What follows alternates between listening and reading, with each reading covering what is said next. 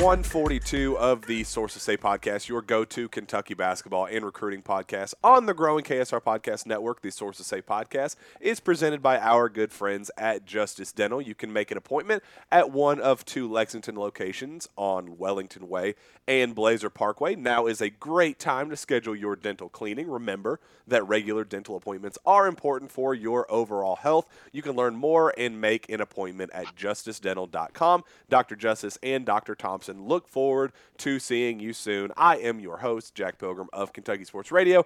Very happy to be joined once again by the one and only Sean Smith of Go Big Blue Country. Sean, how the heck are you? I'm fantastic, Jack. How are you? Oh well, I uh, I have been quite better. I uh, am not feeling very well, and I'm starting to think uh, the worst case scenario uh, is here. I've you know flu-ish symptoms, and I don't know if you guys heard the show yesterday. It was the, the symptoms were starting to uh, pop up then, and they have only uh, managed to get worse over the last 24 hours or so. So uh, we are fighting through, and we're you know we promised four four shows in a row in four days, and we're gonna continue to bring you that content, even if I'm feeling like I'm on my deathbed. But that's all right. Fans fans need what they need, and we're gonna make uh, this work. So I'm a little like foggy headed, a little just not all there. So if I say something stupid or uh, uh, don't come across as the as an intellectual, I promise you. Um, it's normal, I guess. yeah. Well, I'm uh, I'm sitting here watching highlights from the game last night because I didn't get to watch the first half uh, because we started our district tournament and the part I'm on right now is it's 25 to 12 Texas A&M, and I did not know it was this bad. So my goodness, I'm glad I didn't go back and watch it. Yep, it, it extended to as many as 13 points uh, when uh, uh, Texas A&M led 29-16.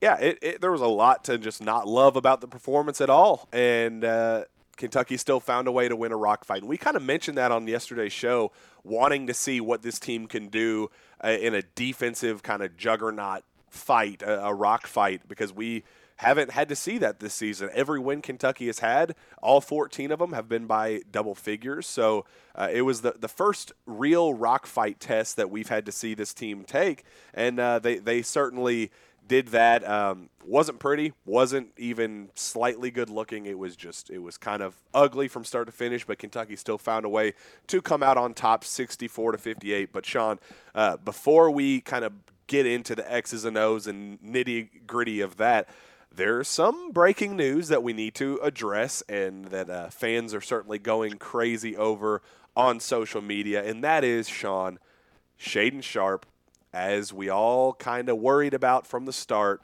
has been declared eligible for the 2022 NBA draft. Jonathan Givony uh, broke the news on Thursday, uh, early afternoon said that he had gotten enough uh, su- sufficient credits to graduate prior to the start of the NBA season in October, which uh, would then make him eligible for the draft. Uh, he's going to be turning 19 in May, so he meets the age requirement as well. So, Sean, there's a chance that Shaedon Sharpe leaves this spring. So uh, let's get your initial thoughts on that possibility and uh, kind of what it means for this program this season, and I guess uh, constructing a roster for 2020, 2022, uh, 23 as well.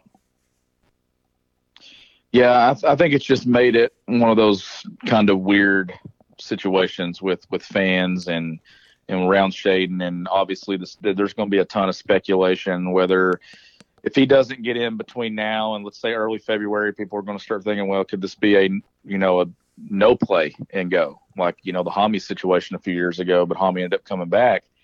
I think it just created kind of just a weird dynamic around it, and and I think a lot of this kind of probably has already been out there that uh, most probably thought that when it all come down to it that he would be eligible to actually enter the draft and be removed from uh, a year removed from the the current NBA season.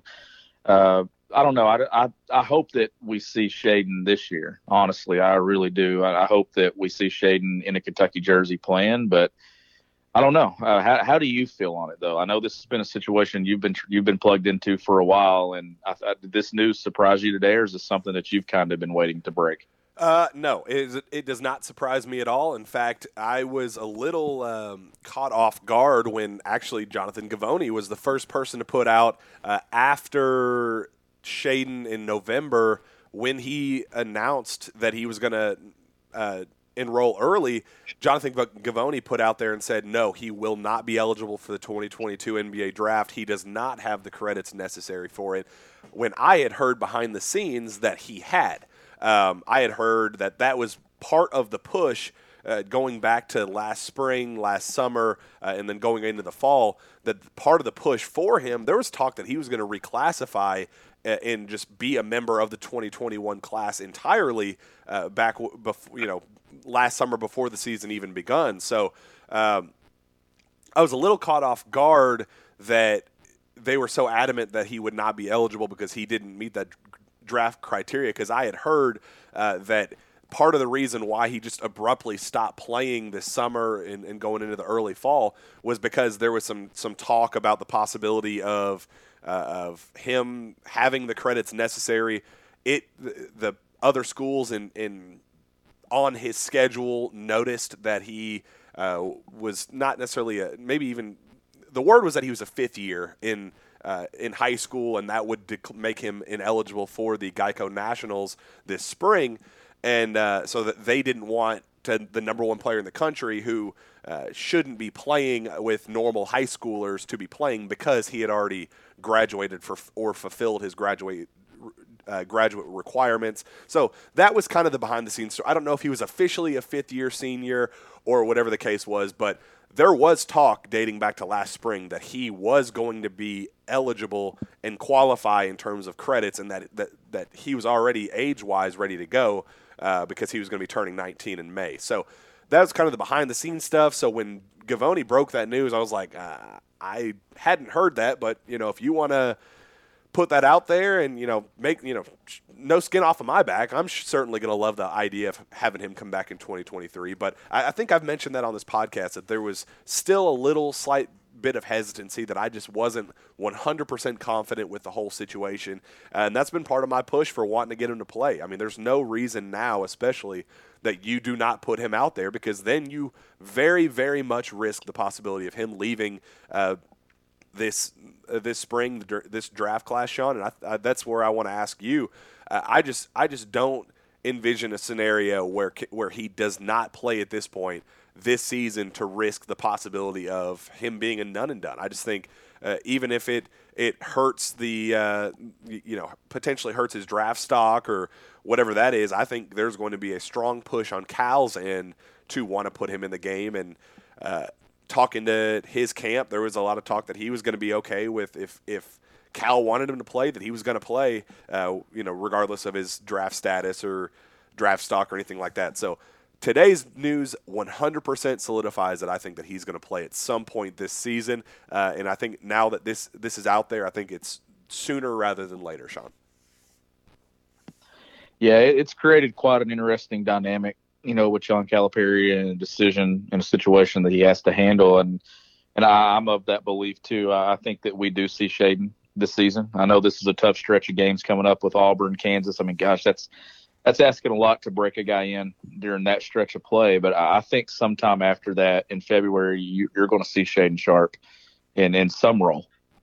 Yeah. Uh, now the big question right now is if Shaedon leaves what happens to Kentucky's 2022 recruiting class because he was the anchor of that. And when he announced that he was going to enroll early, it was all fine and dandy because it was wow, you're getting your best player in that class to come in early. Uh, he's going to get used to the strength and conditioning program, learn the pace and the speed of college basketball. I, I mean, he's going to be uh, six months ahead of everybody else in his class as the number one player in the country. So uh, everybody viewed it as a can't lose scenario for Kentucky. The only way that it could be a losing scenario is if this exact thing unfolded, and, and it has. And uh, I there I, I, don't. There's some kind of. Uh, Put, putting out optimism, blind optimism out there, like, oh, there's no reason to panic, everything's fine.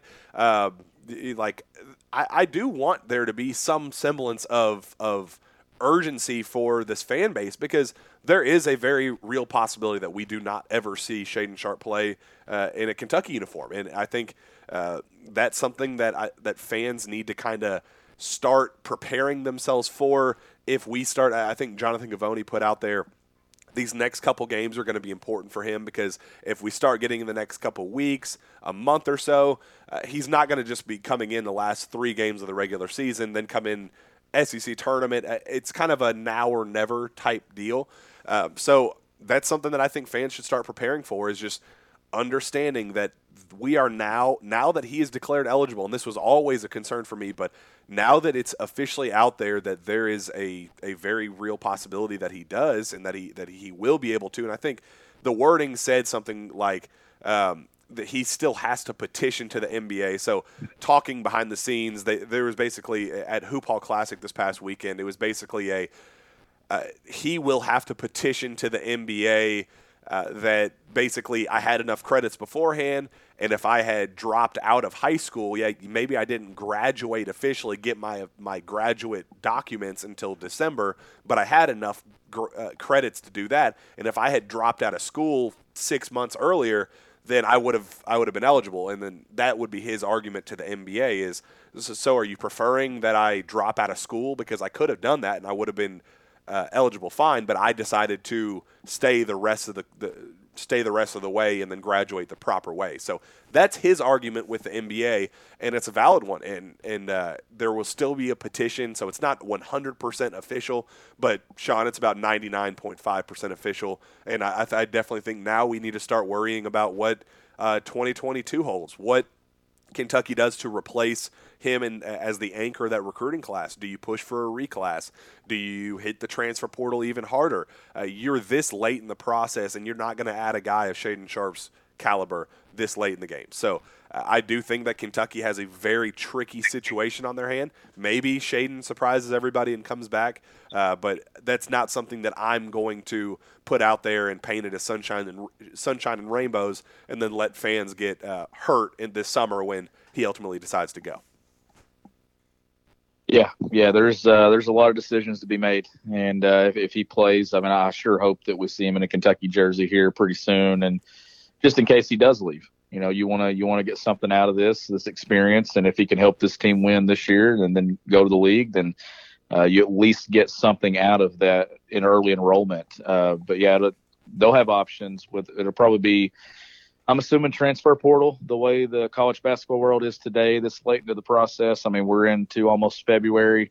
Uh, I don't know about a reclass, but I, I could see them hitting the portal if they if they do lose Shaedon. But a, lo- a lot's got to play out over the next couple of months. It's going to be an on the edge of your seat situation, though. Yeah, and I, I will put this out here.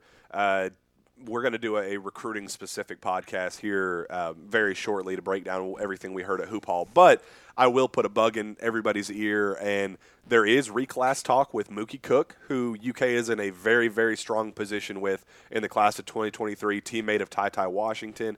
Uh, I talked to his coach extens- extensively, I have a great relationship with him. Um, very, very high on Kentucky, but he's a native of Oregon. Uh, they're recruiting one of his best friends. Um, they are wanting to go all in on him. The Ducks are wanting to go all in, all, all in on him. So it's going to be a battle between the Ducks and the Wildcats. And the reclass buzz before the Shaedon news was that if he was going to reclass at 22, then it would be Oregon because there would be no spot for Mookie in this. I mean, when you already have Skyy, Cason, Chris Livingston, and Shaedon signed for next season, where do you add another 6'7", 200 pound wing? But if Shaedon decides to leave early, then uh, I think that becomes a very real possibility for Kentucky as well. And then it becomes a uh, an Oregon and Kentucky battle for the class of 2022 for Mookie Cook. I think that's something that fans could uh, keep an eye on. I was told that if he stays in 23, it's going to end up being Kentucky. If he reclasses to 22, it's going to be Oregon, with the pro route uh, being a possibility if he decides to reclass uh, at the at the end of the day. Um, uh, but I, I, do think that he's preferring the college options right now, and I think he would prefer to be at Kentucky, but I, I, do think he realizes that if he wants to expedite the process, that Oregon would be the best spot for him until the shade news dropped. I think that will be something that Kentucky will be able to work in their favor for sure moving forward. So uh, that's enough of that talk. We will see what happens there. Uh, just very significant news for the future of Kentucky basketball recruiting. Let's hope that he sticks around for another season, but um, color me skeptical, Sean. Let's uh, transition into the game itself. Again, Kentucky finally finds a way to win a rock fight on the road. Uh, they first fell uh, on a neutral floor against Duke in a similar game, single digit deficit. Then they fell uh, at Notre Dame, single digit deficit. Same thing at Baton, Baton Rouge against LSU, single digit def- deficit. They finally got a single digit deficit win after every game this season uh, that they had won had been by double figures. So Sean, just how good does it feel watching this that they were able to turn a 13 point deficit into a close victory on the road in a, an unbelievably hostile environment? Well, they've they've now won games in different ways, and I think that's the biggest thing. And back to back, and they blew Tennessee out on Saturday. We talked about that one, one of the most impressive performances. And honestly, they they follow it with a huge win against Texas A&M on the road in an ugly win. I was more impressed with the second one against Texas A&M more so than I was the one against Tennessee because it, it's hard to win games that way. Great teams have to find a way to grind one out, especially in that NCAA tournament format. Uh, you you're always going to have that one game uh, where things maybe aren't going your way, and you've got to grind out a possession by possession game. And Kentucky found a way to do that. They clawed out in a tough road environment and uh, came up big. Davion Mintz, Jacob Toppin were huge. Uh, sitting here watching highlights the play out of the timeout. I believe there's about six minutes left in the game where Grady gets downhill off the dribble handoff and hits Mintz for that open three. Kentucky took control of the game in that moment and never never looked back. Yeah, it just uh, going down the list of individual standouts, you have, I, oddly enough, maybe the worst, uh, you know, worst thing player. I don't want to say worst player on the floor, but the worst performance uh, was Sahvir Wheeler uh, with his eight turnovers. Had some just very very poor decisions uh, several times. Cal took kind of ownership a couple times. Um, about you know I didn't use him properly and and I, I should have known better. I, I, needed to put him in better positions, things like that. But he still ended up leading the team in scoring, 12 points, five of eight uh, shooting, and then he had uh, two of two from the from the three point line. He was kind of brilliant in terms of scoring, uh, you know, slicing through defenders, had some beautiful finishes at the rim, and most importantly, he was making the shots that counted uh, on the perimeter. But as a playmaker and as a facilitator, just not good at all. So, Sean, just kind of how ironic is it that maybe the uh, worst player on the floor was also maybe the best scorer on the floor for Kentucky? Just a very odd performance overall for, for the Cats. Yeah, just a, a, weird game, right? He's two of two from three. He he made some plays at the rim. They they were blitzing those ball screens and and running some doubles at him and just making him uncomfortable. They they saw something on film that that led to them attacking Kentucky that way, and I I think you might could see teams continue to do that to Kentucky some, especially to Sahvir as, as undersized as he is with a lack of length. Uh, you you got to keep him from getting downhill, and Texas A&M did an excellent job mixing it up and confusing him. And that's where Kentucky's depth comes into play, though. Like you, you take they took Sahvir off the floor there in the second half for a point and uh, went with Mintz. And Kentucky kind of settles itself in, and then Sahvir goes back in and, and helps them make plays and win the game. That that's where uh, that production of TyTy Washington over the stretch of play where Sahvir was out and Davion Mintz, I, I think that that paid off huge for Kentucky last night on the road is because those guys came up big for you. Yeah, I mean Davion Mintz, dude. I mean, I, it's it, it is so refreshing to have everything that he kind of wanted when he decided to come back for another year at Kentucky. Uh, he went through his rough patch. You know, he started the year okay, got sick, and then coming back. I mean, there was a four or five game stretch where he just was not playing well, couldn't get a shot to fall to save his life. uh, and then he's finally slowly started to find his groove. And, and Sean, just lately, just his ability to be a ability to be a warrior. I mean, shoot, he finished two of seven shooting and then one one of five from three. But if you watch the game, ten points, eight rebounds, three assists. Uh, I mean, he was just diving for loose balls, doing all the dirty work, getting really tough rebounds.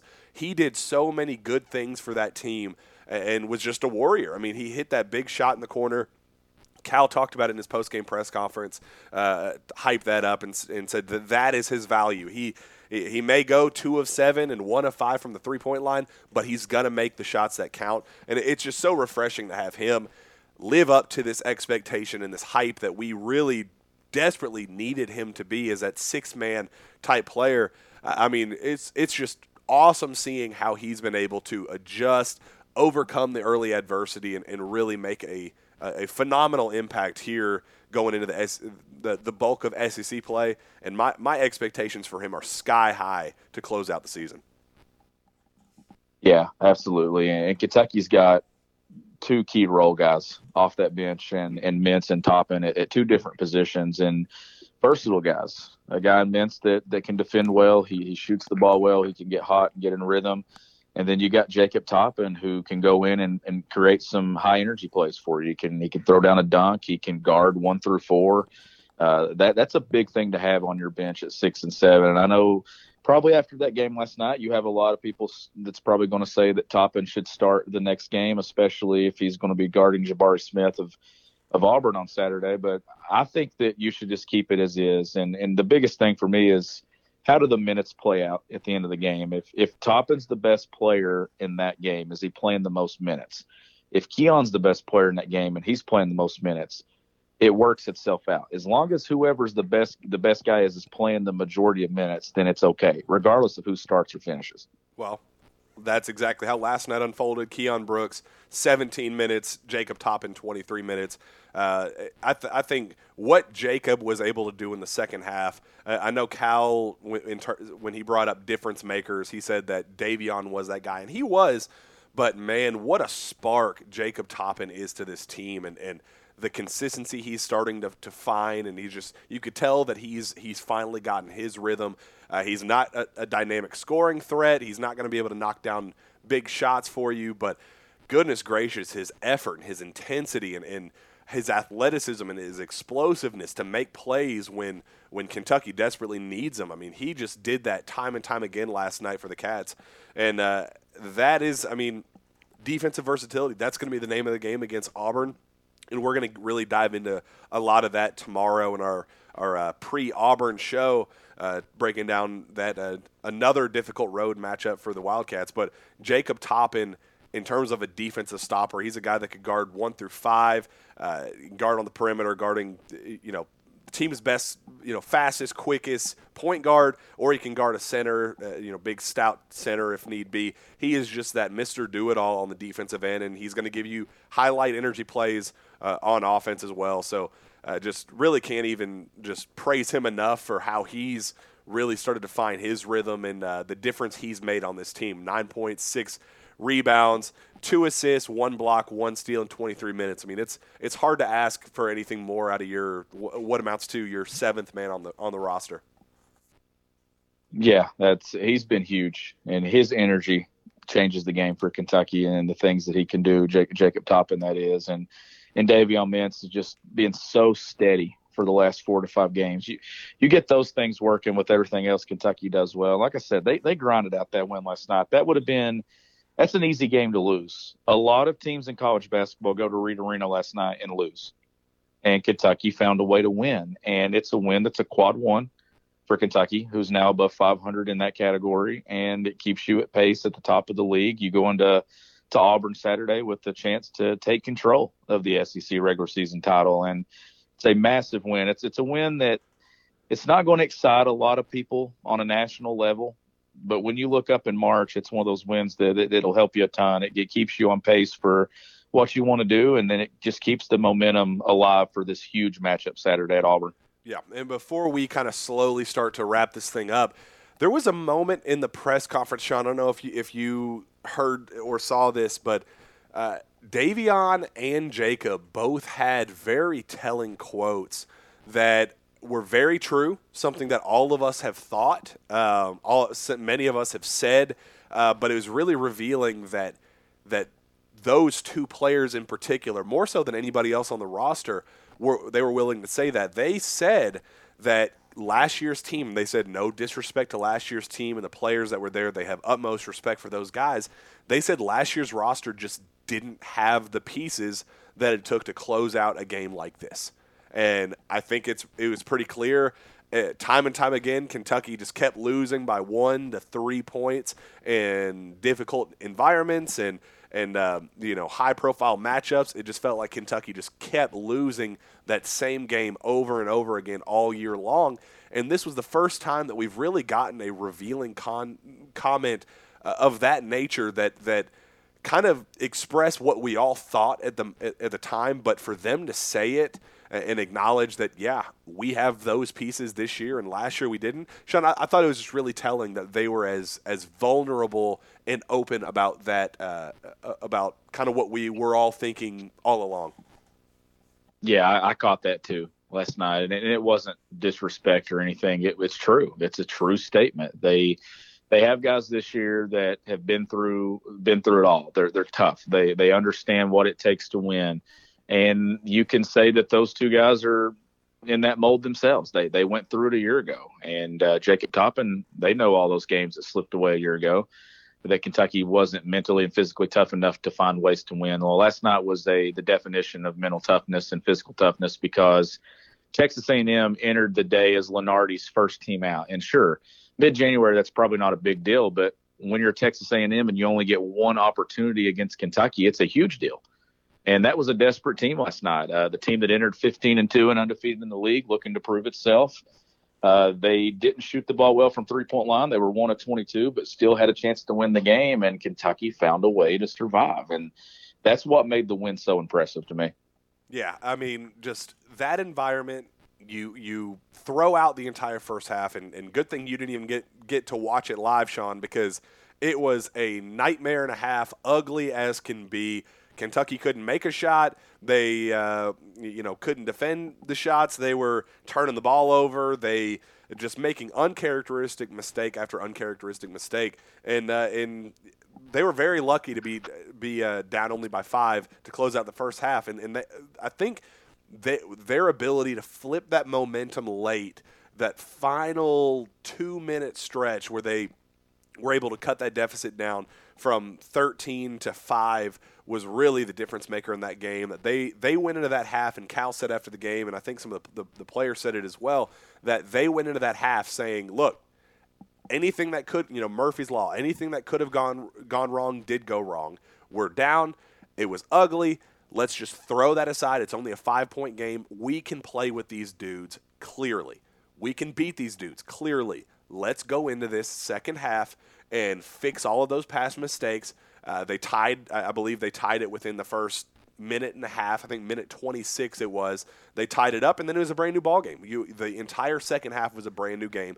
Kentucky clawed it out, and, and they they got the much needed win. This was a. It was really telling that they were able to win the whiteout, the sold out crowd it was i mean you could tell from at the start of the game that they were very clearly rattled. Ty ty washington was rattled. Sahvir wheeler was rattled. The entire team was just not locked in. They were not engaged but they still overcame those adversities. It would have been so easy to let go of that rope as cal says over and over again. He, they could have let go of that rope and lost that game by 20 points but they hung in well, there and they, they, they fought and that's pretty darn telling well, we, we watched them lose that exact same game at Notre Dame right? Exactly. They that where it was it was an ugly game. Uh, things weren't going well for you, and then obviously LSU they they lost the same type of game, uh, and then you have to throw in that they were without their two guards. But they've been in those situations in recent weeks, and and they found a way to fight and survive, and that's that's the defining win that I think that you needed to know that this team's good enough to make a run in the postseason. It, it wasn't pretty, and they still found a way to win. Great teams win games like that once or twice throughout the regular season, and and that's a that's a really encouraging sign for Kentucky. Well, let me ask you: Was it more impressive to beat the absolute tar out of uh, out of Tennessee shooting 70% from the field or was it more more impressive to win on the road by 6 by oh, only shooting 36% from the field and 22% from 3? I take the game at Texas A&M. They're they're both impressive in their own right, but the one at Texas A&M is to me the one that I, I think it answered a lot more about this team than the win against Tennessee did. Uh, we know that this team can get hot, and we know that playing at Rupp Arena that teams can feed off of that energy. But to have that performance on Saturday, one where you're feeling really good about yourself, everybody's talking about you. You climb six spots in the AP poll. You're in the top four of KenPom. Your adjusted offensive, adjusted offensive efficiency numbers are climbing. You're feeling great, right? Well, then you go to Texas A&M they're up 13 on you in the first half. You have 12 points, like 14, 15 minutes into the game. Things aren't going great. Sahvir's turning it over eight times, and you find a way to win. It would have been easy for them to say, man, we played so well at Tennessee against Tennessee the other day. We, we, we got that win. We can lose one here, maybe go get one Saturday at Auburn. But no, they, they, they dug in. They found a way to win. That's what made it the most impressive to me. And you saw the celebration after the game was over. That was a hard fought. Everybody had to be on holding the rope win for Kentucky, and that's what made it big. Yeah, and uh, they were rewarded in the KenPom. You go back and you look at the updated rankings. Kentucky is number three in the country. Uh, with a number four adjusted offense, and then we talked about that sweet spot for the defense up to number 19. They uh, they both they have the uh, the combined top 20 for both. Sean, exactly what we said the last couple shows about needing to get in that uh, that consistent Final Four mode, and, and the, the past schools that have done that, they finally have that that recipe of, of elite offense and elite de- defense. I think that's one of seven schools in America that are, that's top twenty in both. So, Sean, that's uh, that's the making of an elite team. It is, and they. I, I, told you that I thought as the season would go along that they would eventually settle into that top twenty in defensive efficiency. I didn't think that they would climb eight spots in one game, but then I did say yesterday. I'm pretty sure I said it that that was a game that Kentucky could hold to sixty or less, and they they held to fifty eight. And I still was expecting Kentucky to be efficient offensively, but they found a way to win. Right, Kellan Grady not shooting the ball well uh, Sahvir turned the ball over, and all those things going against you. Oscar not scoring the ball like he had in recent games. They found a way to win. They lose that game in November and early December. They they win those games now, and, and that's the tell of a really good basketball team that, that's going to have a lot of big games coming up. That, that's and I'm just glad that it keeps the stage alive for a huge game at Auburn on Saturday. Had Kentucky lost that, it takes some of the the momentum off of it. I mean, then you're talking Kentucky loses at Auburn. They're three games out of first place. Now, first place in the league is on line Saturday. Yeah, that's what Bruce Pearl said today in his press conference. He said the winner of Saturday's matchup is, controls its own destiny moving forward to, to close out the season. They, whoever comes out on top will decide uh, who wins the regular season SEC crown, and that's a a very substantial thing at this point in the season. I mean, we still have what 13, 14 regular season season games to go, uh, so a lot can happen. But to be able to control your own des- destiny moving forward uh, is is one heck of a thing, and it's definitely something that sparks a whole whole lot of optimism moving forward. And uh, uh, man, I'm, I'm counting down the hours to this game, Sean. It's it's going to be a, a one heck of a game, and I'm very excited to break down the X's and O's and uh, the individual standouts and things you guys need to know about the Tigers on tomorrow's episode. Yeah, I'm I'm excited about it too. Uh, I'm I'm excited that I'm getting to watch it Saturday morning. We advanced in our district tournament last night, so we play Saturday night at eight. So I'm going to have a shoot around early Saturday morning, and then uh, drive the mile to my house and uh, watch a huge game, a, a game that if Kentucky wins it, you're looking up and you're feeling really good about being on that two seed line in late January. Yep, it's uh, it's most certainly beautiful, and we're definitely excited to talk about it. So, Sean, let's uh, let's wrap up and get out of here so we can start prepping for tomorrow's show. Let's uh, get one last note from our friends at Prize Picks. The NBA season is well underway, and there isn't a better way to enjoy watching your favorite former Wildcats play than by playing daily fantasy with our friends at Prize Picks. Prize Picks is the simplest form of real money daily fantasy sports and just pits you against the numbers. Whether you're a fantasy sports nut or a casual basketball fan looking to add some excitement to the games, Prize Picks is the perfect game for you. You simply select two to five players and predict if they will go over or under their projection. Prize Picks gives you the chance to win 10 times your money for getting four or five predictions correct. You can uh, have picks across sports as well. The NFL playoffs are here. Add in some of those players to your picks, and uh, with their over under projected receiving, rushing, or passing yards, download the Prize Picks app or visit prizepicks.com and sign up using promo code Pilgrim. That's P I L G R I M to get an instant 100% bonus up to $100 on your first deposit. Don't forget that's the Prize Picks app or prizepicks.com and use promo code Pilgrim to claim your bonus today and take your viewing of your favorite former Kentucky Stars to the next level. Sean, let's get out of here and start preparing for tomorrow. Where can fans find your work? You can find my work at gobigbluecountry.com and you can follow me on Twitter at gbbcountry. You can find me on Twitter as well at Jack Pilgrim KSR. Reach out to me via email at jpilgrim at KentuckySportsRadio.com. Sorry that I sound like death. I am trying to get better, and uh, I'll, I'll, get a lot of sleep tonight and uh, try to be as fresh as a daisy in the morning, Sean. We're going to have another uh, good show to preview the Auburn Tigers, so uh, be on the lookout for that. You're listening to Sources Say podcast. We will see you next time.